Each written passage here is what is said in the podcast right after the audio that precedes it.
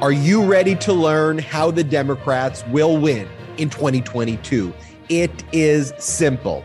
It's jobs, it's the economy, it's healthcare, and it's pushing back on the handmaiden's tale dystopia that Republicans want here in the United States, as we've seen with the arrest of Liz Herrera for murder, for abortion care, and even for people taking contraception.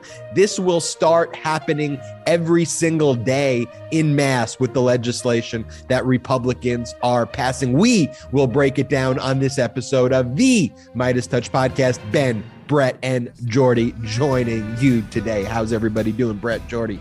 Brothers. I'm, I'm good. And the reason I laughed uh, as you were giving that intro, Ben, is not because of the seriousness of what you were talking Yeah, you kind about. of did it. You, you laughed at like a weird part well, of well, the intro. well, let- well, let me tell you why. It's because Ben has apparently entered the uh, his, his phase of life where he gets the names of TV shows wrong, um, and so Ben called it the Handmaiden's Tale. It's the Handmaid's Tale. It's like when Ben also now starts to call it Games of Thrones instead of Game of Thrones. Ben is officially at that stage of it's life. okay. It's It's, okay okay. He's getting up there. It's fine. There's nothing wrong with that. life of an old millennial, you know. Ben hates being called a millennial for those ones. well, it was funny. I was having uh, dinner yesterday, and our Gen Z sister um was basic I, I won't i won't do the story i won't embarrass her so i'm gonna i'm gonna i'm gonna stop on the story right tease! now What a tease! but What a it- tease. the point is is that gen z is a very unique and interesting generation but gen z though i mean this is our future and gen z sees through the bullshit frankly that the boomers and that these older people created who came in with such great hopes. You think about it you know in the you know the 60s 70s peace and love and all and and the great movement but we've seen unfortunately you know this uh, broader appeal of fascism. We've seen this broader appeal of rooting for billionaires. And it's problematic. And i believe in 2022 we're back to supporting workers. 2022 is the year of unions. And when i saw NABTU the north america building trade unions conference recently in washington d.c with president biden saying how important NABTU was. I was like, unions are back. Unions are important. People need careers. People need jobs, and they shouldn't have to be working multiple jobs. People care about healthcare. People care about the economy. And these are issues that Democrats are trying to solve problems for. And President Biden directly addressed those issues at NABTU. So I said, we need to have on this podcast Mike Monroe who is the chief of staff of the North American Building Trade Unions, NABTU. And they represent everybody from the Teamsters to the Electric Union to the Painter Union. you name it. We'll go through, you name it. That's NABTU affiliated with the AFL CIO. And so we will talk to them. We will talk to Mike. And so uh, happy to have Mike as a guest. Then our first guest on the podcast is also going to be Jim Himes from Connecticut's fourth congressional district, and he chairs the select committee on economic disparity. And this podcast, I want to focus on what the mainstream media, what all media is not focusing on, Mhm. which is what is really important with people. Am I going to be able to feed my family? Am I going to be able to have a job tomorrow? Am I going to be able to afford a house or an apartment? Am I going to be able to pay my bills? That's what people care about. And the media needs to talk about it. They're not. So we are going to talk about those issues here on this podcast with Mike Monroe and Jim, Congressman Jim Himes. Happy to have them both. And as we talk about it, I think this juxtaposition is no more clearer than what we're even seeing as the recording of this podcast with we want to talk about the billionaire class just kind of fucking Mhm. with everybody. I'm sorry for cursing like that. There are some people say but i don't like when ben cursed and there are people say i like it when you curse. Well i'm eh, whatever. I'm sorry. If you don't like when i curse. But elon musk today making the bid to buy purportedly whether it's even i mean he's made the bid whether he's serious about it or just kind of doing one of his elon musk stunts but to take Twitter private. It's a publicly traded company for $41.39 billion. We talked about on the last podcast that very weird letter from Twitter's uh, new CEO about distractions and about Elon not taking a board seat. And we speculated the reason was was because as a board member you could only own a certain amount of share, and that Elon may have been planning something more hostile. Mm-hmm. That clearly seems to be the case. And what this dystopian vision though brett i want you to speak to of, of what these billionaires though want to create what they're trying to do with social media is so disconcerting. I don't believe this is actually going to go through. You know, I think uh, Twitter has the right amount of defenses to prevent this from happening. I mean, although I think it needs to be followed very seriously. But Brett, maybe speak to that. Yeah, it's hard to tell, you know, how serious Elon is or if this is another stunt, but I wouldn't just write off everything as a stunt. As we saw in 2016, sometimes stunts become real things and then we end up with Donald Trump as president while everybody thinks it's a sideshow. So I would definitely take it seriously as to what's going on. I just think, you know, I'm not like just a general Elon Musk hater. I'll just, you know, say that right at the top. But you're you're on record on the pod defending Elon a few pods back a couple months ago. I mean, uh, I, don't think I was defending him, but of course, you guys like. I think I, I think you guys went pretty quick at me calling me billionaire Brett, which is a little bit of bullshit of a of a moniker. But Elon, as this arbiter of of free speech, is it's just phony in and of itself. I mean, mm-hmm. Elon is not a guy, first of all, who really is representative of, of, free speech. I mean, there's been numerous reports of Elon himself firing Tesla employees who disagree with him. He famously fired a Tesla employee who did a YouTube review of the autonomous driving system in Tesla cars for d- having some criticism about it. He wanted to buy out the guy, kick him off Twitter just a few weeks ago, who was tracking his private jet flight plans, the public flight plans of his private jet. So he's truly not not an arbiter of free speech. And I think anti-free speech guy. They're all anti-free speech. Yeah, I, I, well, it's anti certain kind of speech, right? And that's why yeah. that's why it's dangerous. They are against. Let's face it, they're against left-wing speech and and, and pro-democracy speech. And when you really drill down to the core of it, what can you not say on Twitter? Yes, they make mistakes. Yes, occasionally people get suspended for for garbage reasons. But on the whole, people aren't getting suspended because they are expressing their interest in lowering taxes. People aren't getting suspended for expressing their differences of opinion on social security or Medicare or their opinion about what who their favorite athlete is or what they think about a politician. That's not where people are getting suspended for. It's when it gets into overt hate, just hatred, anti-Semitism, just disgusting behavior. And that's kind of the stuff they want to bring back because here's the thing with the whole free speech on social media debate if you're talking about, you know, I'm not talking about government free speech, but if you're talking about just total unfettered speech on a social media platform without any rules or regulation, that already exists.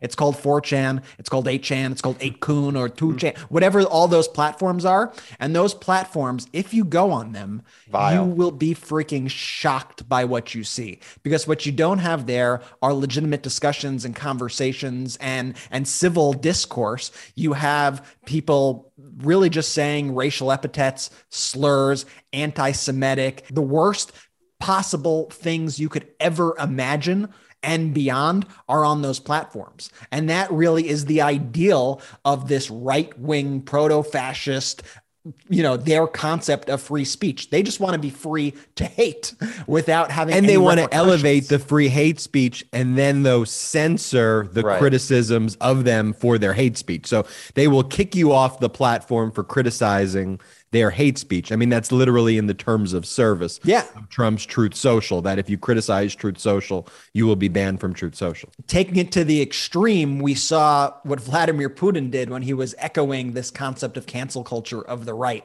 when people were criticizing Russia for slaughtering Ukrainians. And he goes, They're trying to cancel me. They're trying to cancel Russia. That is the same kind of rhetoric that Republicans have when they face legitimate criticism for actually attacking marginalized communities, for actually posting anti Semitic memes, for actually saying racial epithets and slurs. That is what they are upset about. They're upset about not being able to speak unfettered without being criticized and without having a reaction. And that sort of free speech doesn't exist in society. You have no right in America to say something and then not face consequences for what you're saying. I mean, th- that's the back and forth of free speech. You have free speech to make your horrific, horrible comments. And then I guess what a group of people gets to say, you know what, I disagree with that. I think that's kind of messed up what you're saying about it. And then a private company, of course, has the ability to have a terms of service that says, you know what, on our platform, we're not going to allow hate speech, anti Semitism. We're not going to allow all this stuff. And so I think, you know, I think it would actually be short sighted for Twitter to take this deal because if they want to be a site that's advertiser friendly, if they want to be a site that actually is bringing in money, it's going to be really hard to do that if your platform all of a sudden becomes rooted in, in hate. And that becomes, if Twitter became a 4chan, it's going to be hard to get, you know, the NBA or AT&T or any of these big brands to go and say, I want to advertise my product on your service. Well, maybe not AT&T. Well, you know what I mean. You know, whatever, whatever kind of big blue chip brand there is out yeah, there. Yeah, no, no, you know, totally. they they are looking for safer places to put their material. And if Twitter became a 4chan cesspool, then yeah, I don't think they're going to want to do it. I, I, I think it would be a bad, a, a really bad idea for Twitter, and I think it would be really bad for uh, just social media, the internet in general, if you know we centralized power to to this one man. Uh, but if you look at what the billionaires are trying to do, I mean, if you look at what Trump is trying to do with Truth Social, and, and but he's failing miserably with Truth Social. If you look at even what like Elon Musk is doing, and you look at the parallels internationally about the billionaire class, about oligarchies and what they want to do, at the end of the day, it's actually it's gaslighting when they say it's about free speech. What they really want to do is control speech, control you, That's right. control your bodies, control every aspect of it to prop up themselves. That's what this is really, really about. And that's why you need, and we're going to talk about this on the pod, that's why you need powerful counterpoints to billionaires you know and and you need to have checks and balances the same way you have checks and balances in government. You need checks and balances in a economic system for there to be prosperity. And we need to make sure that billion you know it's ridiculous that you get people who are paying themselves 35,000% of what a worker's making. I mean you know at that it just gets absurd and upsetting. And everyone's for you know like, look I'm a, I'm for compassionate capitalism. I want I think people right. should be able if they work their their butts off and achieve success and you know and lots of times it's luck, you know, and there's a lot of factors that are involved in it. It's not just hard work. A lot of it is luck and but you know and and connections and all those things, but I'm okay. You know, at the end of the day with the fact that people earn wealth it just offends me that when there's such a harvesting of the wealth and cheating the system and cheating workers every single day um, and rigging the system against the workers. And as Democrats are fighting for those workers, Republicans are pushing back against it. look, we also see the Republicans are pushing back and fighting against the economy. And we saw that before. Like these are really acts of economic terrorism that's taking place. I think that's the best way to describe it. Economic terrorism by Republicans, because their goal is actually to destroy the country when Democrats are in charge so that they could take power and then destroy the economy by harvesting all the wealth for their billionaire class and exploiting workers. That's basically what their agenda is. And we saw them doing this in the Canadian border we saw the support of all, by all these Republican senators, you know, of that phony uh, astroturf convoy situation there, where they were trying to literally shut down the bridges to prevent commerce from taking place uh, across the borders with U.S. and Canada. And we see it in Texas, where Governor Greg Abbott, as the governor of a state, is trying to assert federal powers. I mean, we saw this before when he was saying that as a governor of the state, he was going to, you know, take uh, immigrants, put them on buses, and ship them to Washington D.C. and then drop them in Washington D.C., yeah. which he doesn't have the power to do. It's a pure PR stunt, and it's just so cruel and cr- and absolutely and disgusting. But then what he's also doing now is he's basically shutting down the border on Texas in a way. And he's basically making the checks of the trucks so onerous so that the trucks going from Mexico to United States can't even get through to ship the goods by trying to make it so that like multiple checks of multiple trucks and and literally preventing trucks from getting through. There was this incredible video by someone by the handle Paul TX Paul Texas 890 just speaking plainly to the people about what's going on. And this video has gotten millions of views. We amplified it as well. Maybe uh, play the video. Language alert before we play it.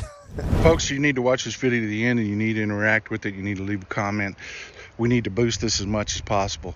And this is your own warning. There's going to be cussing because I'm fucking mad as hell.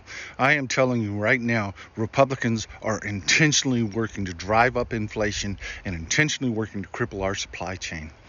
Right now, Governor Abbott here in the state of Texas is forcing the DPS, which is our version of the state troopers, to stop every single truck coming out of Mexico. Every single truck. And do a safety inspection on it, safety inspection on it.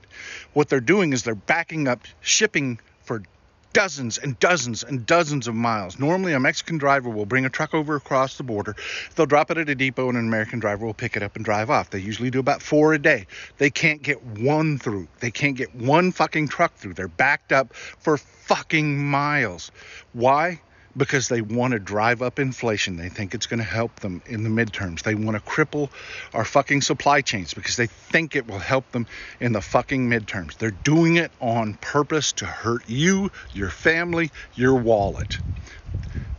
This isn't being covered in the national media. All the national media wants to talk about is in, inflation. Inflation, inflation. But they don't want to fucking talk about why it's fucking happening. This you have to look at local Texas media, Houston, you know, fucking El Paso, Laredo. Laredo's the largest land port in this country. And they've got it backed up so goddamn far you can't even see the end of the goddamn line. These are the sorriest motherfuckers in the world. Republicans are traitors. They don't give a shit who they hurt, who they fuck, just so long as they can get some power. I'm telling you, people, vote blue, vote blue in every election. You would reflexively think that is that a Trump supporter about to talk? Like, I mean, that's kind of my first reaction. I don't want to. Honestly, that's why he's such a good messenger because that to me, you know, he is indicative of like an average Texan who's looking at his state and going, this governor's screwing us over. And nobody is talking about this. And the Republican Party is giving him cover and the media is giving him cover while he purposefully tries to crash our economy, while he's purposefully ruining lives, trying to drive up inflation. And that really is the not so secret plan of the Republican Party in general. They right now want to inflict as much pain as possible on the American people so that they can blame it on President Biden and the Democrats yep. who have a majority. That's the game. That's the name of the game. They want to inflict as much pain as possible going into these midterms. And they've said it out loud. Rick Scott, who's like, got to be the world's worst messenger for the Republican Party. They've got to be like, dude, just stop talking, bro. Rick, come on, just reel it in a little bit. Rick Scott, a few months ago, before this is this is before he announced his plan to raise taxes on the working class and cut Social Security and Medicare. Um, he announced he, he said out loud, he, got, he said that inflation is a gold mine for Republicans. That was the term he used. He was giddy about inflation. So you could be damn sure that Republican politicians across the country are giddy about anything that's going to hurt the American people because they view it good for them politically. They could be doing things right now to come together with Democrats to help these issues. But the fact is, they don't want to help. And it extends right. beyond them, of course, tying it back to the Elon Musks of the world and other billionaires in our society. They all are kind of in a coordinated effort right now to sabotage Democrats, to sabotage President Biden, because they don't want strong unions. They don't want lower taxes on the working class. They don't want taxes on themselves at all. And so every time Democrats come to power, their policies are, you know, we're going to make the billionaires pay their fair share. That scares them. And then there's a coordinated effort to fight back. And then you start seeing all these other crazy policies that come into play because the cruelty is the point with the GOP. Can we start referring to Rick Scott as a Skeletor? Do you guys remember Skeletor, the, the evil villain in He Man? I like Skeletor, and but he's a spitting image of Voldemort, and we, we I, I, just cannot get past the fact that he's a spitting image of, of Voldemort. So, and look, at the end of the day, we can call him whatever we want, but what we need to be calling out, and I think the message of this podcast is what we need to be calling out is jobs, the economy, mm-hmm. um, that Democrats are fighting for the rights of women and childbearing persons. We're fighting for health care. And the other parties trying to take those things away. Like it's a very simple message that needs to get out there.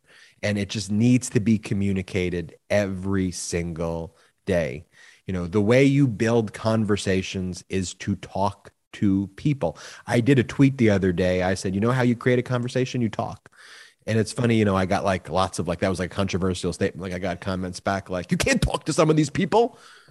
Well, you have to try. You have to try. You know, me being on Twitter, me being, you know, or or sitting in my living room, you know, or or or just venting at the wall, whatever. Like each of them has a different reach, but you have to go out there and talk to people. You know, and that's what I try to do every single day. That's what Democrats need to do. That's what our strategy was in Georgia during the runoffs, where hey, we got to talk to people in areas that aren't democratic. And that's what we did. And that's what we need to do every single day. Democrats need to be out there.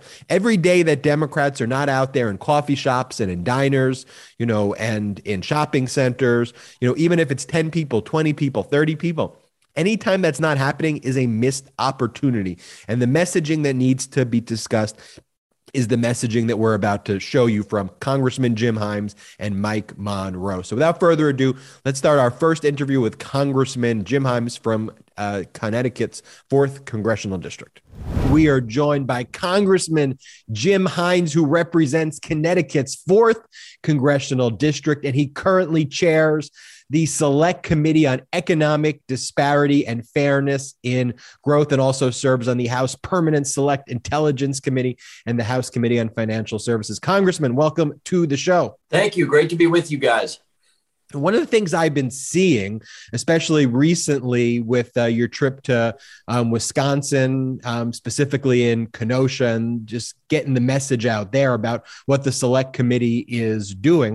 You know, I've been seeing the work. I don't think the mainstream media has really been as focused as it needs to be when this is what the American people are really focused on in 2022. And frankly, every single day, economic disparity and fairness in this country. So maybe just start off by telling our viewers and listeners what the select committee does, what its composition is, and what the goals are. Yeah, sure. Um, and, and, and thanks for the opportunity. You know, and I'm glad you framed it that way because, um, you know, the reason I'm excited to be chairing this committee is that I think that um, disparity in this country uh, and a perceived lack of fairness, and by the way, a real lack of fairness, has gotten to a point where an awful lot of Americans are giving up on the system um, I think that actually explains a lot of our politics in the last five years or so. And, um, um, you know, it looks a little different depending on where you are in the country. It looks different in Milwaukee, uh, where, where I just got back from, than it does in Bridgeport, Connecticut, which is just 25 miles up the road.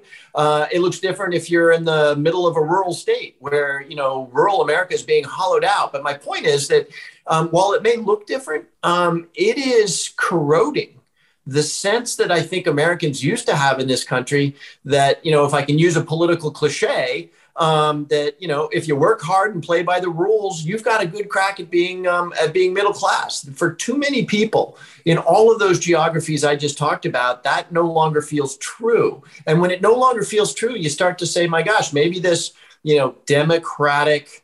Uh, we can have a long conversation over capitalism, but this democratic market based system just doesn't work. And I need an alternative.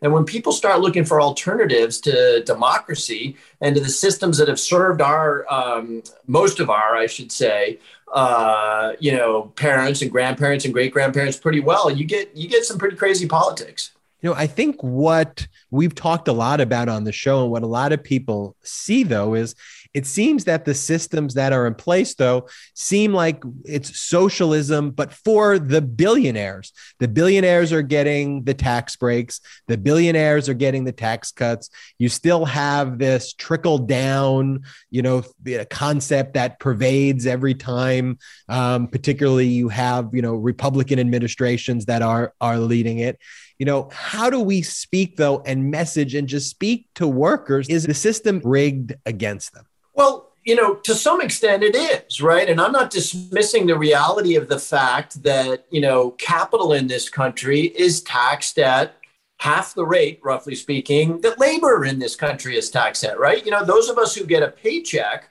um, you know, when you get up into the upper realms of the income brackets, you get taxed at, you know, the high 30s. Dividends and interest and capital gains in this country are taxed at, at you know, half that rate. And so, to some extent, the system is kind of rigged. And yes, um, you know, my Republican colleagues are fond of pointing out that only half of Americans pay income tax. And I guess that's roughly true. But they're ignoring the fact that pretty much all Americans who earn a wage pay Medicare taxes, pay Social Security taxes, pay sales taxes. And when you sort of add up the whole tax system, um, the really, really low rates are experienced by people of, of really substantial wealth. Um, and so I want to acknowledge that even as I say that um, you got to be mindful on the flip side that a market economy in this country over a long period of time, and by the way, in this world over a long period of time, has been an unbelievable engine for lifting people out of poverty. Um, and you know, you if you look outside of this country in particular, you know, there's a reason that the nation of India and the nation of China, with a combined 2 billion people in them, have in the last 30 years or 40 years or 50 years gone from dire poverty to a long way from where they want to be and where we want them to be, but, but have, you know, developed middle class societies. That's because of um, a free market system. What we need the free market system to be is fair, both in its in the way the playing field is set up, but also in the way that people perceive it to be. You recently made the point as well that economic disparity is not a Democrat thing or a Republican thing, and that you, you as the chair, are seeking bipartisan solutions. There's, I believe, eight Democrats, six Republicans who are on the committee.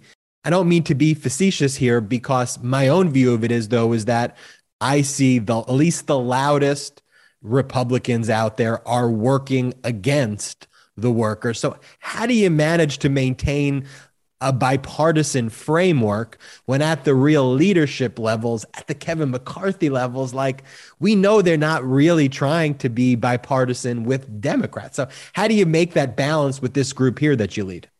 Yeah, yeah, it's a, it's a tough one. You know, you remind me many years ago uh, when Eric Cantor. There's a blast from the past when Eric Cantor was the number two Republican on Labor Day.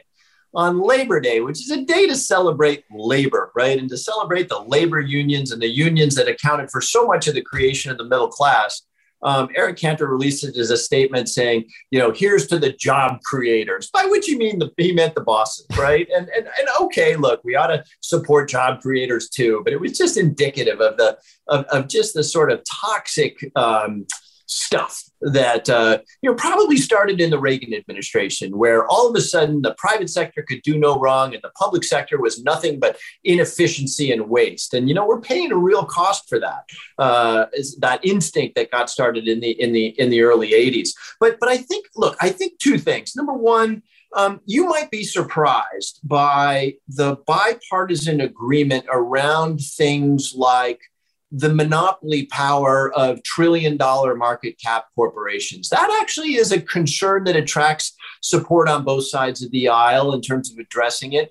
Um, you know, it is true in this country that the deepest red districts, this is one of the things that just constantly uh, sort of annoys slash puzzles me. The deepest red districts in this country are the are the are the districts in which there is, you know, just just wild poverty. Um, you know, in the Appalachian South, um, the poverty down there is, is is unbelievable, and you know, it would be so easy to fix that by simply funding more um, community health centers for starters, so that people have a basic level of health. But I mean, you put your finger on a problem, but I will tell you that there is more acknowledgement of the need to address the folks that are being left behind than you might think. What's by the way, what's happening in the, I'm going to stop talking in a second because I know I'm speechifying now, but but um, what's happening in the United Kingdom? The Conservative Party made huge inroads in traditionally labor areas in places like Manchester and Birmingham. These were the places that despised Margaret Thatcher. And they did that because the right wing party, the Conservative Party in Great Britain, said, we're going to do what they call leveling up. We're actually going to provide aid to people who are being left behind. And I say that because the Republicans haven't quite figured that out yet in this country. But it is sure working for the right wing party, at least temporarily, in the United Kingdom. And it's something that those on the left, those of us on the left, need to be very mindful about. Well, here's the thing, though. I think that the right wing feels that they can get away with it because one, they're just completely, you know, defrauding the group. But I'll tell you what, they're speaking at least to the worker. They're totally lying to the workers about what they're doing for them. And, you know, with, you know, we hear with Trump, you know, echoing infrastructure week, jobs, jobs, jobs, at the same time doing the exact opposite. But I mean, do you think though that Democrats, you know, you know, independents, people who like democracy. I don't even like the Democrat Republican label anymore when one party supports an insurrection. But do you think that Democrats just need to be messaging hey, jobs, just jobs, and just talk about jobs, workers, what we're doing every single day. Like these are the issues that people care about. But sometimes, like, I just don't see us out there at the rallies. I mean, and I applaud you from going to Kenosha and speaking to people. Mm-hmm. But don't you think we should be like almost doing that every day from now until election day in 2022? Yeah, great, great point. Great point. Here's here's what I see happening. Here's what I see happening. Um, I know that on the economic issues, our plans blow the Republicans out of the water. You know, whether it's making sure that every American has access to decent health care, um, minimum wage. By the way, minimum wage attracts support across the political spectrum. Um, and there's evidence of that because some fairly red states have implemented higher minimum wages, right? So on the economic front, um, the American people are with us. I, and, and, and every poll shows that. So what is the what do the Republicans do? Um, they say, hey, don't talk about minimum wage or healthcare. Let's talk about critical race theory and the fact that the Democratic governor for Virginia said parents don't matter. Let's talk about the participation of transgender women in, in, in collegiate sports. Let's talk about um, the fact that there are two Democrats in Congress who support defund the police. And oh, by the way, all the rest of them do too, because they're not patriotic. So what they, what I think happens in this country, and, and, and there's other issues too, right? Guns is an interesting one. Guns is a really interesting one because, you know, it's not hard for them to go to, you know, semi rural communities in Ohio that have generations long attachment to hunting and firearms and say the Democrats want to take your guns away. And so you see my point here. What's happening is a little bit of a distraction game mm-hmm. because I think most Republicans understand that when you hold our um, economic proposals next to their reality, which is let's cut the taxes on the very wealthiest people in this country, we blow them out of the water on that on, on, on that approach to people. But I guess here's the thing when you look at those policies and you break out those policies and you poll test them, like you said, they overwhelmingly are supported by the American people. But then you ask a question like who is better on the economy? Democrats or Republicans. And Republicans, maybe because of these distractions, often poll higher, even though all evidence points to the contrary in that regard. So, what are voters missing? Or, I guess the better question might be what are Democrats missing in the messaging that the message is just not getting across that those policies that you support, that's us. Yeah, gosh, that's a that's a that is the key political question. Um, and I look, I, I Democrats and Republicans have radically different messaging missions, right? Come visit me in the House of Representatives, and I'm going to park you um, in the gallery and you're going to look down at the Republican side, and you know what you're going to see? You're going to see 95%, give or take, doughy white guys, right? Largely out of the South and the Midwest and the West as well. Um, look on my side, and you're going to see, you know, Jewish, Muslim, black, white, Asian. It goes on and on and on. Every letter in the LGBTQ uh, continuum, we are messaging to a, a much broader group of people. Um, and that's hard. It really is hard. And, you know, as ominous as it is, I give, you know, you sort of have to, in a Machiavellian way, you know, uh, admire in a Machiavellian way the extent to which the Republicans have been able to play this smoke and mirrors game sure. as we mm-hmm. not only propose but implement policies that make huge differences, right? The Affordable Care Act, which, you know, they only recently gave up trying to kill.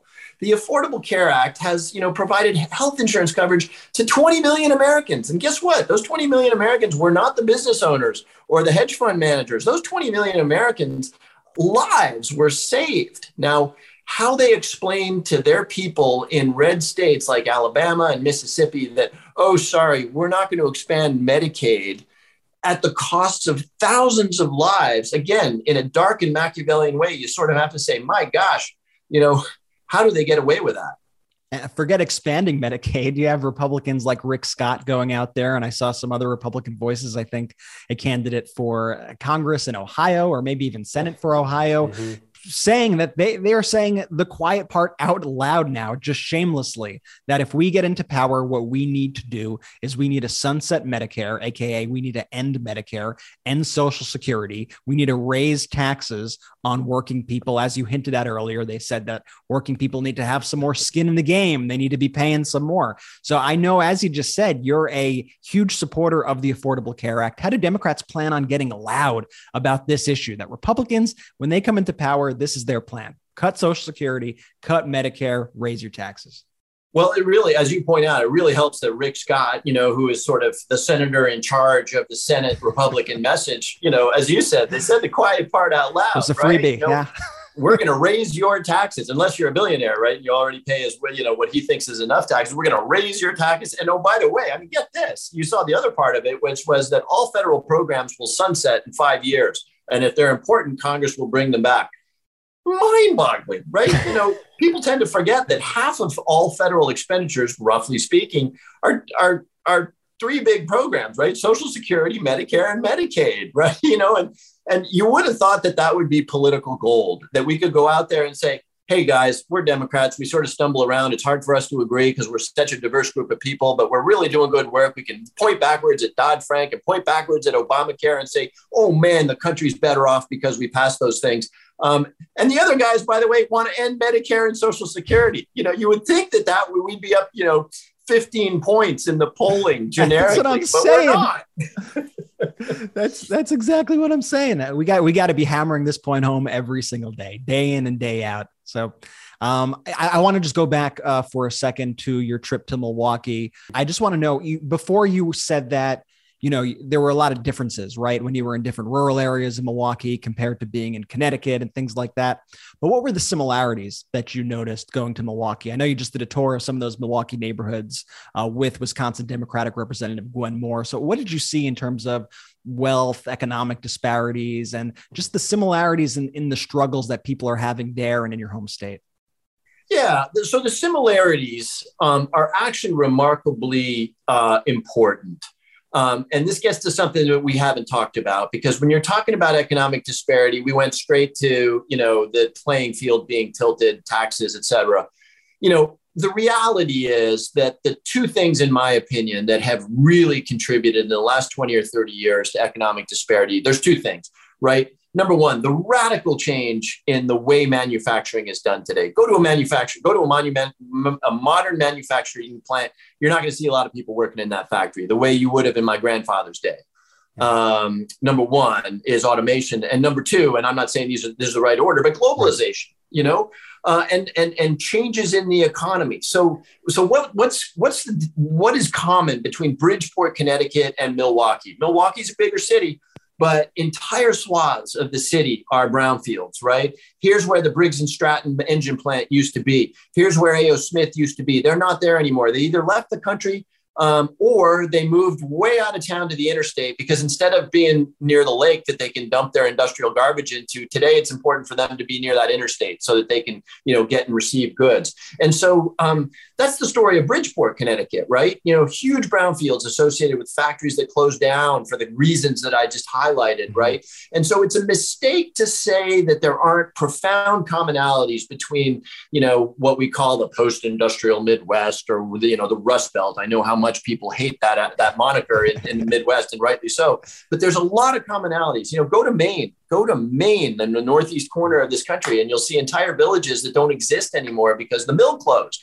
And so there's lots of particular ways in which Milwaukee is different than Bridgeport or, or Bangor, Maine, but there's a lot of similarities too. It seems like we got a lot of five alarm fires, so to speak, happening across America with various different issues and civil rights. I know you got a 100% pro choice rating from Planned Parenthood. And right now, we are seeing an all out assault on the right to choose in GOP run states. Most recently, Oklahoma just passed a total abortion ban in direct violation of Roe v. Wade. So, what could the federal government do here to step in and protect the right to choose?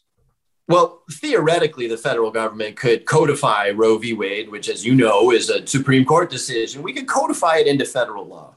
And we might even have a reasonable negotiation with the Republicans who um, who oppose um, abortion. Um, and we might say, look, let's talk about the viability standard. You know, let's let's have the kind of conversation. But no, we can't have that conversation. Instead, you know, we're in this strange world where the Supreme Court may either obliterate Roe v. Wade, and where, as you point out, states are acting in clearly unconstitutional fashion to to basically make abortion all but um, impossible. And I don't really want to get into the fight between you know people who believe in reproductive liberty like I do and those people who for whatever reason you know believe that abortion is murder. What I can tell you is this.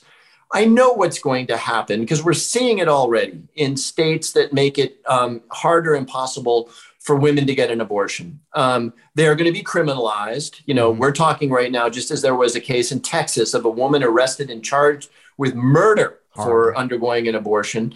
And um, just as importantly, do you think the wealthy, uh, the wealthy young ladies of Dallas are going to not get abortions when Texas makes abortion illegal? Of course, they're going to get abortions. It's going to be the lower income and the poor women of Dallas and Houston and Birmingham, Alabama, who are going to choose between spending an exorbitant amount of money to go to a state where abortion is legal, or worse yet, they'll go back to the world of pre-Roe when they saw it, you know, with the proverbial back alley abortions. That's the that's where we end up here.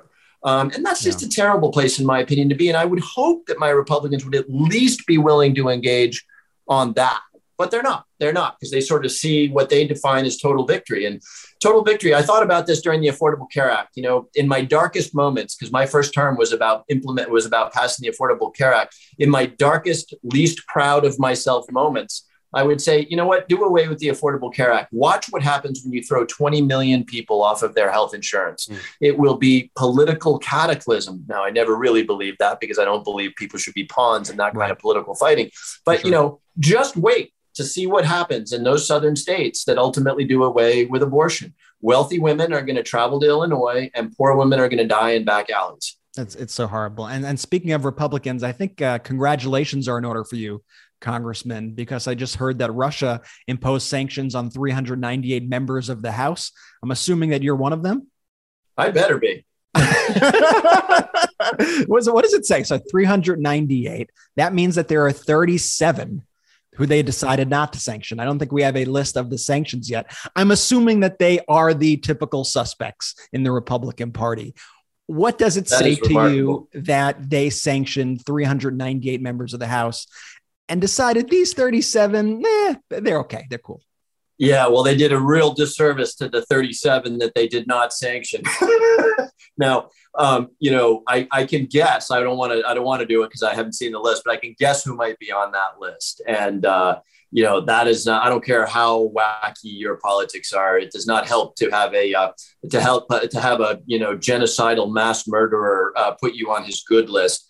Um, but you know, you do uh, you do make a point that that we should unpack a little bit because uh, sure. it's not just an American phenomenon, right? We see it in France, we see it in Hungary, we see it all over the world. Vladimir Putin is just taking it to its logical extreme. More and more people are saying, you know what, democracy is too messy, or democracy empowers people that we don't want empowered. Or if you're if you're Putin, you say the grand Russian imperium needs to. I mean, this is language that reminds you of 1930s Europe, right? The grand Russian imperium needs to be purified. I mean, this is scary, scary language. Yeah. And sadly, and I'm not going to name names, but you know who they are I don't know if the number's 37, but I can certainly count on two or three or four hands. Republicans who are so far right that they're pretty happy to dispense with the messiness of democracy in favor of this, you know, strong man, authoritarian. Boy, isn't it efficient when we have a strong leader? Exactly. And by the way, doesn't it harken back to a an America where people knew their place? And you know what people I'm talking about here, right? It doesn't, no doubt, yeah. you know, don't we look backwards at a mythical time when this country was, you know, less complicated? What if we made America great again? Think about that word again, you know? So anyway, this is happening all over the world right now. And I think Putin is showing us the the the violence that can come from that kind of thinking. Well, Congressman, I promise you, I won't name names either, but I will phrase this question in a certain way, and you could react however you'd like. You have a bunch of weirdo colleagues, QAnon, dangerous people. How do you, such a normal, rational person, politician, deal with them on a day to day basis? Um, I just I, I make sure I'm not in an elevator with them, right? I mean, honestly, I Only don't taking have the steps? I'm a, I you know I'm a fairly disciplined guy, um, but I just don't have the emotional uh, uh, fortitude to be around people that I think are proto-fascist. Um, Mm-hmm. You know about people who I mean I heard you know let's use a name here. I heard Marjorie Taylor Greene over and over and over again using the word satanic that's how people get killed right and Yeah. and you know there are some republicans that i can't abide but i would never dream of either calling them out individually or using the word satanic because you know what in a country of 330 million people somebody's going to hear the word satanic and they're going to take out a firearm and they're Mhm. going to go kill that demon right and that's just so so to answer your question i just i stay away now what i do which sometimes get me gets me in trouble with my fellow democrats like it or not um, in this country, certainly with a filibuster, which I would like to see eliminated, if you're going to get something done, you're going to have some bipartisan support. And so my job is to get stuff done for my constituents. So I irritate some of my Democrats by by going way out of my way to try to cultivate relationships with people that I disagree with, but I, that I think of are reasonable Republicans. But no, I don't get into elevators with the proto fascists. And, and I want to talk to you more about this bipartisan charge that you're really pioneering at this stage. You know, bipartisan, it, it feels like such a buzzword these days, you know, a word that just gets thrown around. Every politician says, hey, I'm going to reach across the aisle in a, bar, in, a, in a bipartisan way, but they don't. But you did. You did it. You you've created and cultivated this committee that's truly bipartisan. And frankly, how did you pull it off? Well, um, two things. Number one, economic disparity is, as we talked about before, you know, very much uh, a problem in blue districts and red districts. There is some area of agreement. Um, there's a lot of disagreement, but but but but here's the key for me, and and, and then it's also my temperament. You know, um, here's the key for me. Washington is largely about contrast. The moment you say I want to run for Congress, you know, some consultant says, "Okay, well, you got to draw a contrast," and I get that. Look, I've I've been through seven elections now. Um, I get that, but if you're going to govern, what you're going to do is instead of centering the differences that are huge, especially today, especially today, they're massive because they, they they encompass like whether our constitution should be defended or not. But Mhm. if if you're going to get something done, you're going to center those things, small though they may be, small though they may be, where there is some agreement. And it's not my fault that our founders set up a system that was incremental. And by the way, you know, depending on whether you're in the majority or the minority, your views on incrementalism change. But my point is that this is the card game that I was invited to play in. So I'm going to center as much as I can. And as small as that area may be, areas where there is agreement, you might actually make some progress. Well, it's a card game that I think you're absolutely dominating. And uh, it, it's clear based on the fact that you've been elected so many times. So we've got midterm elections coming up, which notoriously are difficult for the incumbent party. Now, you're in a pretty safe district. And like I said, you're pretty game of the game of cards here of politics.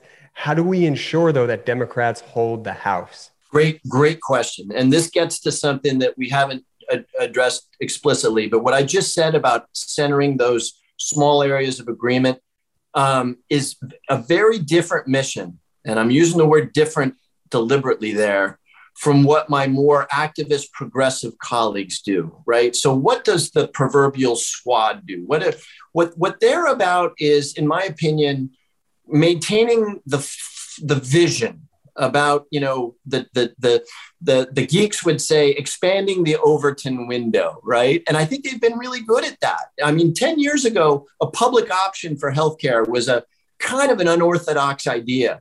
Today, it's far from an unorthodox idea, right? And so, and I say different because both things are necessary, right? I, as I've now admitted to you, I am sort of taken and temperamentally suited to the like, okay, let's get a bunch of stuff done here. No one's going to cheer too loudly because it will involve compromise. But that other wing of the party, which is about expanding the Overton window, about keeping a more, uh, the word they use is visionary, um, bold is the word they use. That's important too. But to answer your question, winning a majority means that you're mixing those two things in the right measure to expand the electorate that's supporting you. So you keep the activist based happy, but you also, and it is never or, you also approach people in Virginia, in Fairfield County, Connecticut, in Ohio, in those purple areas in a way that is not shocking to them. And it can be done, but it's hard, and we're not always very good at it. So let's get good at it because we've got 2022 is is coming up and we have the policies we have the right message and we are delivering. And you know that message needs to get out there. I appreciate you talking about it today on the podcast and i do hope you'll come back. Thank you. Thank you. Great great to be with you guys. Congressman jim himes connecticut's fourth congressional district. We appreciate you Hi, this is Harry Litman, former United States Attorney, current LA Times legal affairs columnist, and creator and host of the Talking Feds podcast, a roundtable that brings together prominent figures for a dynamic discussion of the most important topics of the day, from voting rights. Voting in our country has a specific racial connotation and a racial history, and one in which it has been fundamentally about moving away from exclusion and at a snail's pace to the January 6th Select Committee. We're going to see almost every actor who's culpable in this refuse the subpoena. To U.S. national security and foreign relations. I served in the FBI in the aftermath of 9 11, and I've seen what happens when there's boots on the ground. To anything and everything at the Department of Justice. The hardest thing about coming into the Department of Justice, it's not like everything hits reset. There are court proceedings and investigations that are all midstream, and you don't control when you get to make a decision on those. To hear roundtable discussions with the country's most prominent voices from government, journalism, journalism and law. Follow us wherever you listen to podcasts. Welcome back to the MeidasTouch podcast. Yeah, it was great speaking with Congressman Jim Himes and learning about the work of the select committee he chairs on economic disparity. It's what we need to be talking about every single day with Americans. Americans, Americans are not billionaires. I mean, you know, that's why the 1% of the 1% are individuals who are being represented by the Republican Party. Like yeah. we need to speak to people. This policy is a policy for you. They're trying to take away your health care. They're trying to take away your health. The Republicans. That's what they're trying to do. They're trying to take away your social security. Why is it that hard to message? It isn't that hard to message. Jim Himes gets it. The mm-hmm. Democrats who sit on the economic disparity get it. We better get it. We better start saying these things every single day. The best offense is a good offense. And if we're not on the offensive, we're not going to win, folks.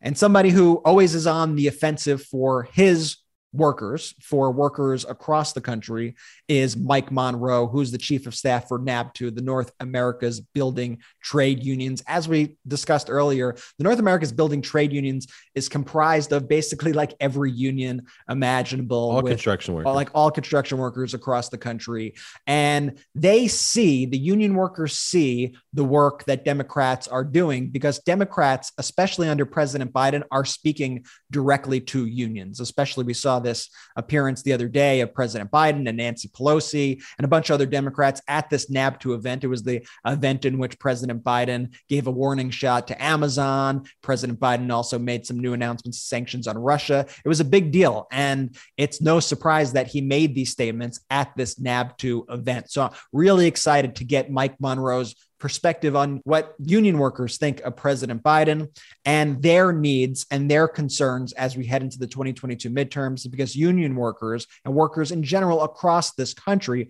are truly the backbone of America, and, and Democrats are the party of workers. Before we get to the interview with Mike Monroe, let me tell you a little bit about Buck Mason. Ah! Uh, Jordy, you scare the crap out of me I every just love time. Buck Mason so much. I love Buck Mason too. And I know a lot of our listeners and viewers have already gotten their Buck Mason stuff. And if you haven't yet, what the heck are you waiting for? What are you waiting we all for? have our favorite go-tos, right? You got shirts, sweaters, jeans, the stuff you wear all the time. Well, at a certain point in my life, I realized that like most of my wardrobe is Buck Mason because they are all my go-tos, like literally like all my jeans, all my t-shirts, since way before they were even a sponsor on this podcast or Buck Mason. And why? Buck Mason's clothes are second to none. They're timeless. They never go out of style. Everything I own fits great right out the box and becomes my new favorite instantly. Buck Mason makes all the essentials jeans, shirt, jackets, all my go tos, and so much more. I love the tailored look and fit of their t shirts. I was wearing the jacket during our interview with Congressman Himes. And even after wearing them, putting through wash after wash, they look just as good as when I first wear them. The curved hem tee is the tee that I'm wearing right now. It's fantastic, and GQ loves it as much as I do. They called it the best t shirt in the game. And I got to say, I agree. Buck Mason, I've been going there now for probably nearly a decade. There used to be a store right down the block from my apartment, which was extremely dangerous for me because I would want new Buck Mason stuff every single week. And you got to try it. And here's the thing you get a free t shirt with your order which is like the greatest deal on the planet. So you got to do this. Once you try Buck Mason, they will become your go-tos. Wow. I promise. Head over to buckmason.com slash Meidas. Get that free t-shirt with your first order. That's B-U-C-K-M-A-S-O-N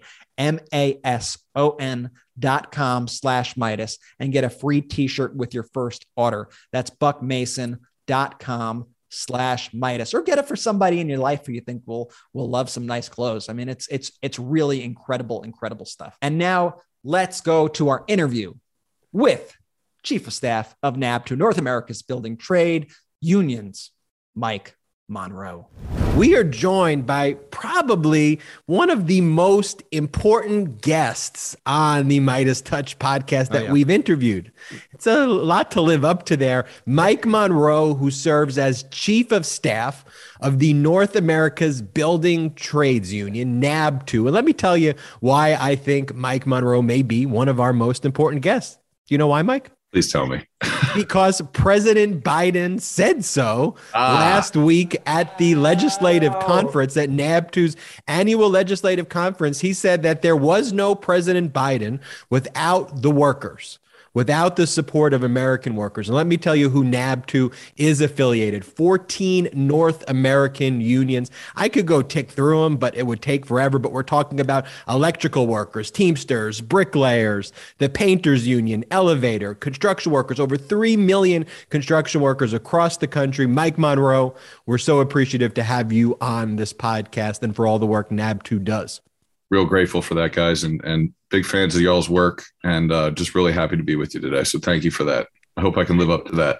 well, let's get right into it. One of the things that I continue to shout to anybody who listens, and this is also part of the work I do as a litigator who represents labor in the work that I do.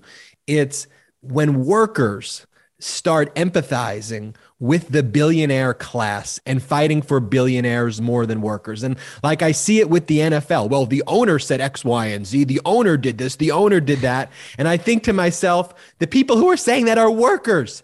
You need to get behind other labor. Why are we taking the side of billionaires? Mike, just the first question. Why are, why does it seem that American workers sometimes are being conned by the billionaire class to do their bidding, the billionaire class bidding? Sure. You know, look, that's uh that's an age-old tale. Will will probably remain well beyond our lifespan here on earth. That will continue. That is the sort of friction, if you will, between capital and labor very generally. And, you know, I think that that is the power of, a, of organized labor of a union is to give workers voice, right? And that's threatening to a lot of people. It's threatening to the status quo over time.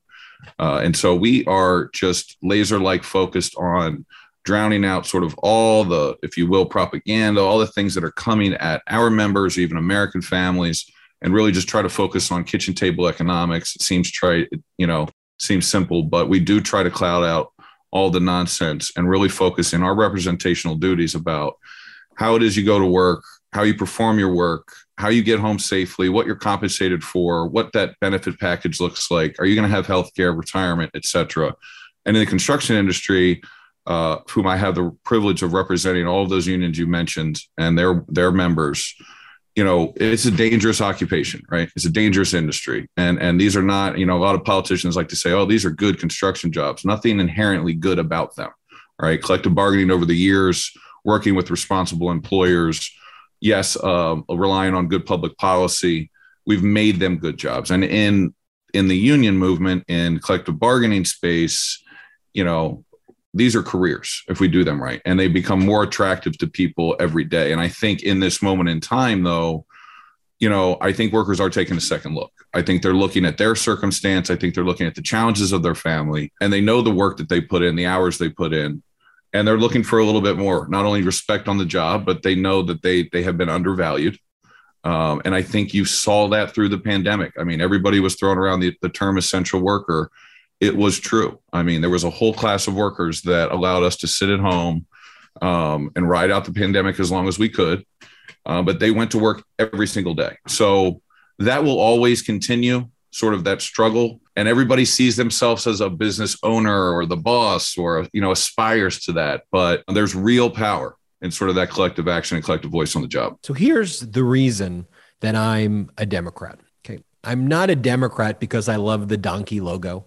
I'm not a Democrat because it's a cool brand.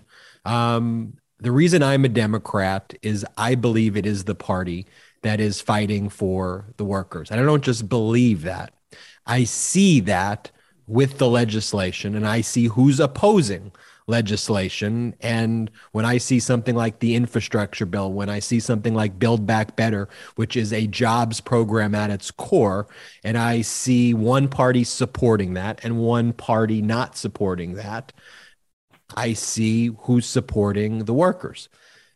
But it seems to me that yes, this NABTU annual legislative conference is great, where you have Democrats go in and they speak and it gets a lot of coverage. But are Democrats really speaking, though, to the people in a way that you need to speak to people? Like what you just said, Mike, like here are what people care about. They care about healthcare. They care about their hours. They care about their health. They care about their family. I would venture they care far more about that than a Dr. Seuss book, the what uh, skirt the M and M is wearing and whether that turns on or turns off. You know, but you can't just do it in one conference and say, hey, we did our thing. How does that get messaged? And maybe a loaded question. Do you buy my overall premise there? Yeah, I mean, in general, yes. And and by and large, and since I've been on earth and raised in a union family, Democrats didn't always hit it out of the park. And they weren't as aligned, I think, with sort of this moment in time right now you know historically this is a this is a critical moment right? And i think that you are seeing politicians and starting with this president say the word union understand and explain to the electorate what unions have meant to this country and to the creation of the middle class that everybody loves to run on right regardless of party. Um, but there's even been an evolution in heed the president joseph r. Biden. I mean it's not too long ago that you saw you had the DLC wing of the Democratic Party, right? You had a big free trading wing of the Democratic Party. I think we've evolved, right, um, to see uh, that some of those policy aims, goals, you know, they didn't necessarily hit the mark, and workers weren't always at the center. And so there's a lot of rhetoric out there, right? And we saw that even with the prior occupant of the White House, right? There was a lot of appeal to talk about we're going to build things in America uh, we're going to raise your wages. We're going to have infrastructure week every damn week and never actually do anything. That's another conversation. But, you know, these are appealing things. And so, I, on balance, yes, the Democrats have been there more aligned with working families. Republicans have, you know, mostly aligned themselves with business. Um, but he, you know, with us in the building trades, it's an interesting sort of angle, right? All of our success is rooted in collective bargaining, right? Um, but we partner with our employers. We partner with our employers on training, on the investment of workers. We partner with our employers on the safety in the job place. Um, and so, you know, we're acutely aware of sort of, you know, in a cost conscious industry, um, you know, we want to make money for the owner, right? Um, but we want to make sure, as I referred to earlier, we want to make sure we're going home safe and we're getting our share of the pie. And Democrats, by and large, and certainly in this last few years, have really embraced that. Again, you can't sort of attack the state and um, when you try to create safety nets for families, but at the same time, you're not allowing them to collectively bargain, right? I mean, in many ways, that's a private sector solution, right, to income inequality, letting these people empower themselves and determine their future. So, yes, they can save, they can consume, they can invest. Um, and I don't see how you do that without, you know, leaning forward on public policy that supports collective bargaining, that supports people having a fair shake. You talked about Trump's infrastructure week, the never ending chant. It's infrastructure week. It's infrastructure week. And of course, it never actually happened. How is that forgivable? Like, how do some workers, you know, sometimes I just see the images and it could just be what I see on the media, what I see on TV. But when you have someone like that, like a Trump, just so brutally lie to people, and it's a vicious lie because he's playing with your family's life and your livelihood. You know, for him, it's a gimmick. Infrastructure week, we're building this, we're doing that. To millions of Americans, what that means is what type of dinner am I going to put on my family's plate? And so when he so savagely lies to people like that, how do we message to people like what that is, what that truly means, and have people not be distracted onto you know, the next scam or the next gimmick? Well, look, I think there's some perspective again from our from our viewpoint, right, from the building trades. You know, we worked hard um, and endorsed early Secretary Clinton um, to be president of the United States. Worked hard for her election. Um, Mr. Trump was elected. We were disappointed. Um, but we don't take four four years off, right? And that's where we're a little different than say maybe I don't even want to suggest political parties take four years off because they don't. But we have to get in there and we have to do our duty to try to find wins again for working people for our members. And so we engaged with him and we thought and took it at face value that he would be, you know, an infrastructure president. He'd even be pro labor to an extent, right? Um, for whatever reason, you know, the powers that be, I guess, when he got in there, they they decided to again, their first act was to try to repeal Obamacare, take away health care. Um, they couldn't get that vote famously, and then sort of panicked, and then they did the tax cut move, right, which sort of starves you of anything going forward. And so his actual infrastructure bill was very gimmicky. There was no actual federal expenditure in infrastructure bill. It was all basically some incentivizing for the private sector to somehow come up with a trillion dollars in investment, right? And we just think the public should invest in infrastructure, right? That's always been our position. So that was a little bit of a tug pull. You know, more on down the line, you know, again, despite the rhetoric, he had just anti union, rabidly anti union sort of operators within the administration, whether it was the NLRB that is there to protect people's right to organize or on down and throughout agencies. So the rhetoric never really meant what was going on underneath. One thing we pride ourselves in is our durable apprenticeship training system. I don't think we would have survived 100 years if we didn't, you know, professionalize our ranks, train them and skill them up so then they can command a wage, right? Um, they tried to undercut that and let people short circuit that because a lot of companies say, hey, I don't want the federal government doing anything, but I want you to train my workers, right?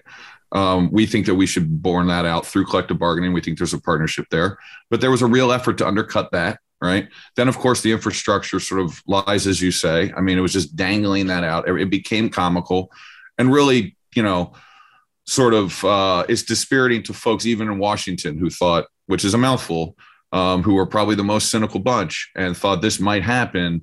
And it was just churning every week, nothing, nothing, nothing. And so, you know, ultimately, you know, we saw that as those are issues that we then did communicate to our members about, right? And we did move the needle. And per- particularly in some places, I mean, I remember the promises made, promises kept, banners everywhere.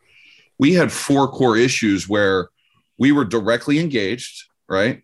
And we were told one thing and then nothing materialized, right? As I said, the anti labor bent, undermining the apprenticeship system that has worked for 100 years, registered apprenticeship system, infrastructure never materialized. And then he told our leadership, most notably Teamsters and others, that he was going to protect their pensions None of that happened. And in the first calendar year of President Biden and Vice President Harris's administration, with Democrats control of the House and a narrow majority in the Senate, they protected those pensions. They've invested in infrastructure. They've restaffed the NLRB, right? They've protected, they got away, rid of IRAPs, which was the assault on apprenticeship. I mean, in one year, that moved. And that's what we communicate to our folks about cloud out all the noise. These things have tangible benefits to your life, to your family's lives. And this was done under this administration, despite all the banners and the rallies and the mastering of you know language and sort of propaganda. Let's look at the results, and that's where we find ourselves. Right? Is is communicating those facts and the truth, which is on our side, to our members and their tip of the spear on that and that will grow and i think as the tangible benefits of some of these legislative moves and executive actions start to take hold you'll slowly move that needle you will. Um, but it takes time and i unfortunately we're just in a very polarized area where it's always zero sum. The infrastructure piece even when we got it over the finish line here with bipartisan you have 19 republican senators. There was a moment in time where on the same day donald j. Trump and Bernie Sanders were tweeting against passage of that infrastructure bill. And again, there is no, there seems to be the incentive structure is all on the polar opposites, right? There's no incentive structure to work in the middle. At our conference, you mentioned the Democrats. We opened our conference with Senator Lisa Murkowski. We need more Lisa Murkowskis, right? Somebody who literally at that week was just doing her job as a senator, not playing a cartoon character like Ted Cruz, you know, or Josh Hawley, trying to make this some sort of spectacle and make her out to be a pedophile, talking about issues of have nothing to do with jurisprudence, which is what they preach to us, you know, in the prior hearings. So it's just hard to stomach all that. And again, as my boss said in his keynote, you know, we're not looking for cable news, you know, to lead the way and tell the truth. We are on the front lines of communicating these victories for working people. This is what we do, right? And so, and what we have done has helped not only members of our unions and people that are in the union movement, or in a labor union or have a union card, it helps all workers. And so all those things, and it's so refreshing to have President Biden say the things he does when he does, how he does. And it's not just to union audiences. And again, they're not just speeches, right? They're not just for that five o'clock news cycle.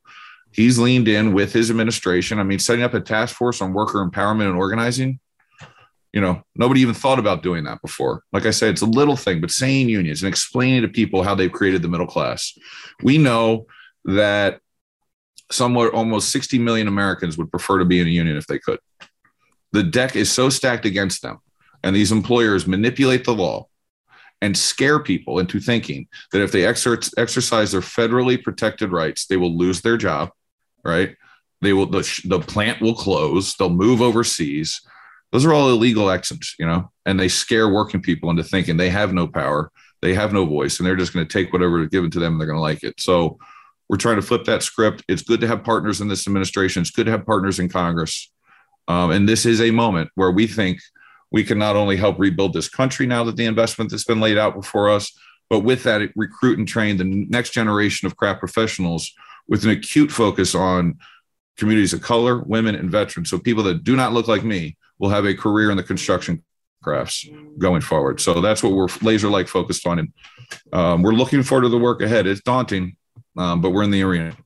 President Biden famously in all of his stump speeches, he says something to the effect of, I support unions. Unions built the middle class. You know, it's about time they start getting a piece of the action. And you just mentioned some of the things that President Biden has done to support unions already that have had tangible benefits on people's lives.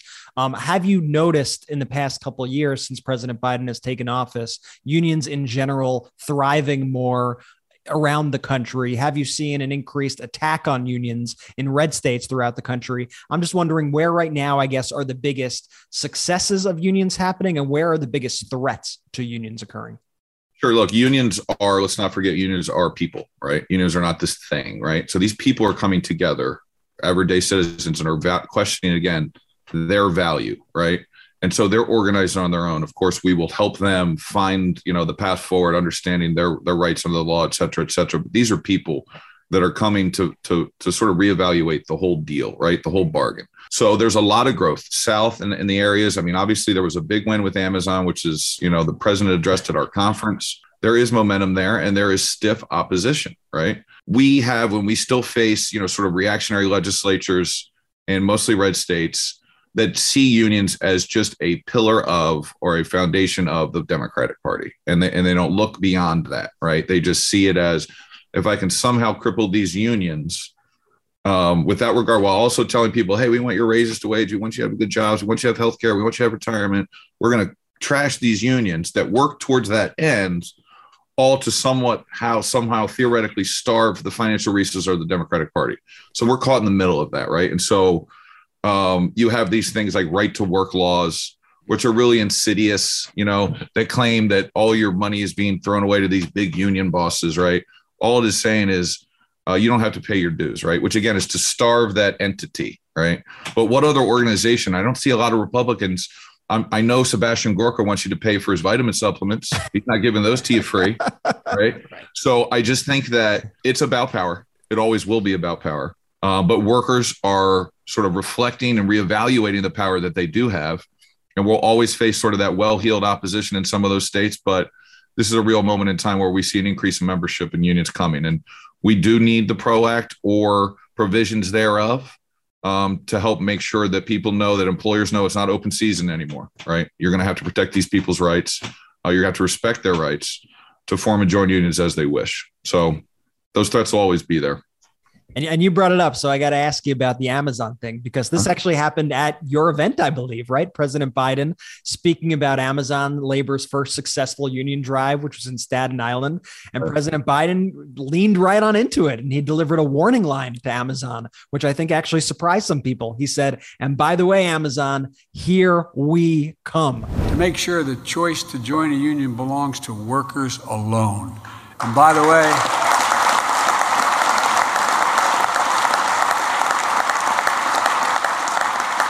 By the way, Amazon, here we come. Watch. What did you make of that moment? It was really inspiring and, and, and such a strong statement, right? And and so impactful and tone setting, right? And as I said, I don't know that workers have had somebody like that in the Oval Office, certainly not in my lifetime, right? And it's sending a strong signal that we have your backs, workers. You're doing whatever you are within your right to seek this formation of a union, um, and we have your backs. So I know again, well-heeled people that have worked even in prior Demo- Democratic administrations that made some ink that were complaining and crowing and you know complaining to the chief of staff. That made it in there. Again, that misses the moment.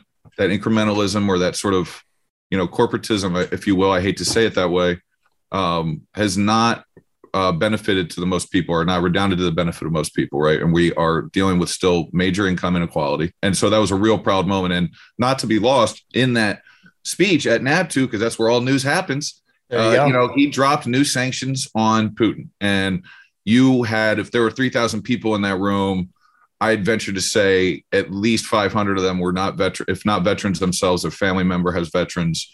These are patriotic men and women in that room and it was very powerful right? And i think his opening line to that was you know there's nobody i'd rather go to war with than you guys. This war could continue for a long time but the united states will continue to stand with ukraine and the ukrainian people in the fight for freedom. And i just want you to know that. And by the way if i got to go to war i'm going with you guys. I tell you. I mean it. It was electric. It was electric for him in there and I must say, starting the morning, that morning was Secretary of Labor Marty Walsh, who comes from the building trades, mayor of Boston, innovator up there, right? Initiated a whole bunch of pathway programs that we emulate now and try to model into the other states and cities throughout the country. That place was absolutely electric when that man took the stage, right? And again, that is a man who was a covering addict, is relatable on so many levels, has made it to the Secretary of Labor, is a voice for all working people and coming from the building trades ranks, I mean, that is a real moment of pride. So there were some real beautiful moments in that speech. Um, but the nod about Amazon was as strong as it gets, and all credit to President Biden. And when you look at rooms like that, like you said, to me, that is America. When you look at that, that is the backbone of America. And another law that you mentioned that you're fighting for is the PRO Act mm-hmm. which stands for the Protecting the Right to Organize Act. I was wondering, could you just tell our listeners a little bit more about the PRO Act? We brought this up on some past episodes, but where is it at? I, I believe it, it passed the House. What what are the next steps for this piece of legislation? and what did. would it mean for workers? It did. We're, we're running into the same buzzsaw that a lot of other major pieces of legislation are in that 60 vote threshold in the Senate. But we do believe some provisions can get through whatever, you know, manifests itself in this reconciliation sort of process we think there would be some provisions that could get through that, you know, related to the tax code. But very generally and broadly, the PRO Act again is going to reaffirm the rights of workers to form and join unions. There will be real penalties for employers that are, you know, actively union busting, the captive audience meetings. There will be processes and mechanisms to make sure you get to a first contract because so often people vote to certify a union and then they just drag it out in, you know, just at at every, whatever length is necessary, Right. you know, and never get to a first contract. They have the resources, so they just sort of, you know, ride that out. Um, there will be a first contract. There will be, if there are rights that are infringed upon, you'll be able to take that up in federal court, not appeals court. Those are little things, but are, are impactful. And uh, trust me, those that are hiring the lawyers, the army of lawyers to prevent people from seeking modest rate wage increases know that very well.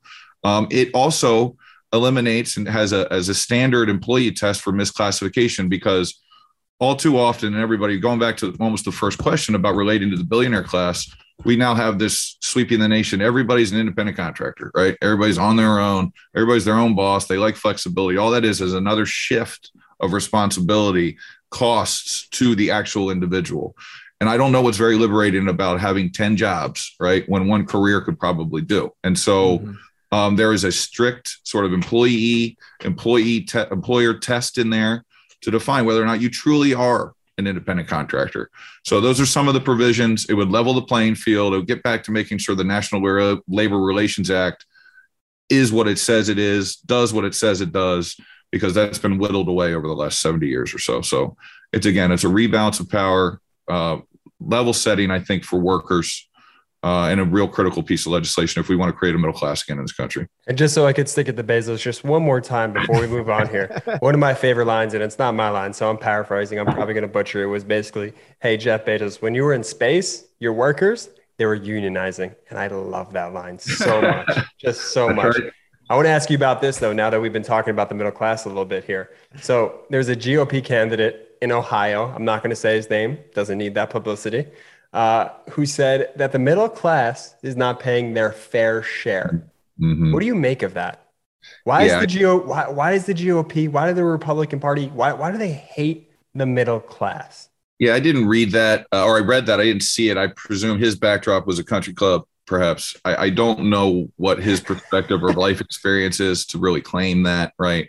All the tax dodging and cheating that goes on, all the actual tax income that is collected from working Americans every day, whether in service fees, user fees, or direct income tax, you know, it just doesn't add up, right? Um, so I think that again, that just shows how out of touch they are. They Mhm. are pandering to, I guess, a smaller section of the electorate in their primary voters there. But I don't even think that that resonates with Republican voters, other than a you know a small sliver. So I, I don't know. We don't relate to that kind of stuff. That it just shows you though, when unchallenged, some of those things become pervasive, right? And I just find it very perplexing now. The same people that are sort of in wartime, mind you. I grew up in the era of freedom fries. You know, you're either with us or against us. And all of a sudden, you know, Fox is relentlessly attacking our commander in chief, right? Relentlessly attacking this economy, relentlessly reminding people of inflation, yet not giving people the tools to pay those bills, right? Relentlessly undermining success when their whole metric for success was look at the stock market, you know, today. Look what Donald Trump has done for you. Mhm. And I where did the, where did that go? Right. Yep. And so it's all this selective stuff that's really frustrating. And again, we think we're on the front lines of trying to break through with facts. And hopefully that guy doesn't actually get on a ticket. But if he does, hopefully he gets beaten like a drum. and, and and really to that, so since the brothers, they only really let me get in like 100, 200 words uh, an interview. So I got to make the best of this one here. You're So reaching your you're reaching your quota right now. Just ask You do it on the question. court. You do it on the court. You do your talking on the court, Jordy. Exactly, exactly. What would you say to some workers who voted for Biden who were upset about, you know, the state of inflation and gas prices and think, "Hey, you know, maybe I'll take a shot with a Republican in the midterm." What would you say to those people? Look, I think that's natural. I, I think workers are frustrated. People are frustrated, right? They're looking for hope, inspiration. They're looking for results, solutions. That's natural, right? Um, but so much of what is done and what affects people in their daily lives and their communities is sort of out of the reach of President Biden, right? He has set the tone. He has laid out his priorities. He has worked with legislative leaders to get some really significant historic legislation passed, lest we forget. Republicans, just for sport, have blocked that. Again, I mean, I go back to the infrastructure bill. Everybody says that was popular. Everybody's running on it. And sh- and and sure as shit, these Republicans, when that money starts flowing, will be at the ribbon cuttings taking credit for that bill passing. We know this, right? We can expect that to happen. We've seen it. Um, and so there's a real. I, I, it's it's difficult. Again, we we we pride ourselves on working across the aisle. There's just been a a decreasing number of folks who will call balls and strikes, and and will deal on the level. And so I understand the need to sort of be reactionary again, to use a phrase, and sort of, you know, send displeasure or signal of displeasure to Washington. But I would just have to look at every candidate. No candidate's the same. Not all, all these races are the same. Really kick the tires, right? Because again, that's what we try to do. We try to, when we organize for elections, the first thing almost all of our unions do exclusively is a nonpartisan voter registration drive. We want our people in the process, right? And then we will educate them and try to inform them on issues that, again, we are hired to represent them on. We give them that perspective, the facts. Let them decide, right? Yeah. Two thirds of the time, they're likely going to go with our endorsed candidate. The other third, they may be voting on bathrooms or you know Legos or M and M's or whatever the hell, right? You know that is what it is. Maybe they're listening to their pastor who is making millions off of them. Um, but we just try to bring some truth and saliency to that. And at the end of the day we we we are comfortable with it. Again that's what's so distressing about sort of jan 6 and the undermining of democracy is that we do our best. I referred to it. I mean we we support the candidates we do. We, we work like hell to elect them. If they don't win we get on with it man. Right? And and so this is much bigger. This experiment is much bigger than one person and one individual. And i think that that party the republicans unfortunately have fallen to this cult of personality and they, they don't call balls and strikes like they used to anymore. Mm-hmm. And and you're seeing it with the war in Ukraine and Putin and and way too many high numbers. These are not just fringe cable news people now. These are people with elected office, right, in the federal government that are parroting Putin lines. Mm-hmm. I, I never thought I'd see the day from the GOP, quite frankly. And so, you know, I would just tell people to have a discerning, I mean, emotional reactions are, are natural but try to think analytically on this and really see who's on which side of they're on, right? Study the issues. Mike Monroe, Chief of Staff of the North America's Building Trades Union, NABTU. Thank you so much for joining us on the podcast. Thank you all very much. Look, this is why I love the MeidasTouch podcast. Not just because I get to do it with my brothers, not just because we have the greatest audience that's out there, but because we get to amplify messages yep. that are being ignored. Look, I wish that I'm I love this Meidas Mighty audience that we have. I just I wish we could continue to grow. We're going to keep pushing and growing bigger and bigger and bigger because we've got an audience of hundreds of thousands of people who listen to the podcast, millions of people on social media, hundreds of thousands, which is great, you know, great ratings. I mean, it's comparable to some, you know, to actual cable news, but this is the message that needs to reach people every day. Yep. What workers want, what unions are doing for people how is healthcare? How is your healthcare being preserved? Who is fighting for those issues? That's what needs to be discussed. You know, going back to how do we deal with economic disparity? These are issues that are just being ignored. Yeah. For the flashy headlines or the whatever of the media trying to, you know, talk about this bullshit story or that bullshit story or talk about, you know, the laptop, you know, these are this is what totally. American people care about. And as curators, of content in a responsible democracy, there has to be ethical, moral, and patriotic standards that we have to have to deliver content like the content you all just heard on this podcast. And should mention this all of the MeidasTouch merch is also union made. Jordy, you want to talk about Meidas merch being union made? Oh, we made it a priority right away to make sure that when we started to do our merch, once we had the capabilities to make sure that all of our items at the store, that's store.meidastouch.com, are union made and manufactured. And we couldn't be more proud. So that's your stickers right here your vote blue over Q sticker, your it's not rigged, you're just a loser sticker over here, your t shirts, the wristbands, everything in our store. We are so proud to partner with such a great company to ensure that all the products are union manufactured, made, and delivered. And we got such great stuff, like Jordy said. I really, really love the Meidas gear. And I love seeing pictures of people in their Meidas gear. So if you're rocking your Meidas gear, please always feel free to tweet it at us. We will retweet you. We will give you a shout out. It really makes our day. And go check it out, store.meidastouch.com. And I think I just want to end by echoing something that Mike Monroe said during that interview that really stuck with me. I believe it was when I asked him about you know what do you say to your workers basically who are eh, a little concerned for their futures right now who voted for president biden and are deciding what they're going to do in the upcoming midterms? And he basically said something to the effect of i tell them to cut out all the noise. Cut out all the noise that's going on around you there's a lot of people screaming. There's a lot of theatrics. There are uh, cable news pundits screaming at you. There are rallies. There are all this stuff to divert your attention. The Republicans do crazy things every single day, but look at who's delivering. All right. Let's cut through the noise. Look at who's delivering. Look what happened four years with Republicans in charge. Look at how bad things were for the American worker. Look at Infrastructure Week, a week that never happened. Now look at the first year, the first year and a half of President Biden. Look at all the promises that were kept for workers in President Biden's one and a half years compared to the promises broken for workers by President Trump and all Republicans who immediately rushed to give a tax cut to the billionaires to help them out. So I want that message to really be instilled in you, the listener of this podcast. Cut out the noise, okay? Let's figure out what's really important here. And what's really important here is your day to day lives, these kitchen table issues, our democracy, your paycheck, your health care, where you're going to get that next meal from. That is what is truly important. And that is what Democrats stand for. That's why I am proudly a Democrat. It's not because, like Ben said earlier, because I love the party or the brand. It's because that I view that the Democrats are truly the party of workers that are fighting for those things while Republicans are fighting for the billionaire class. So, on that note, I just want to thank everybody for another incredible episode of the MeidasTouch podcast. Such a pleasure to be able to do this show week in, week out with my brothers and to do it for the best best audience ever, the Meidas Mighty. Remember Absolutely. to tell your friends about the show. As you share the show with a friend, guess what? The audience multiplies, the message gets out there even further. Check out the Meidas store, store.meidastouch.com.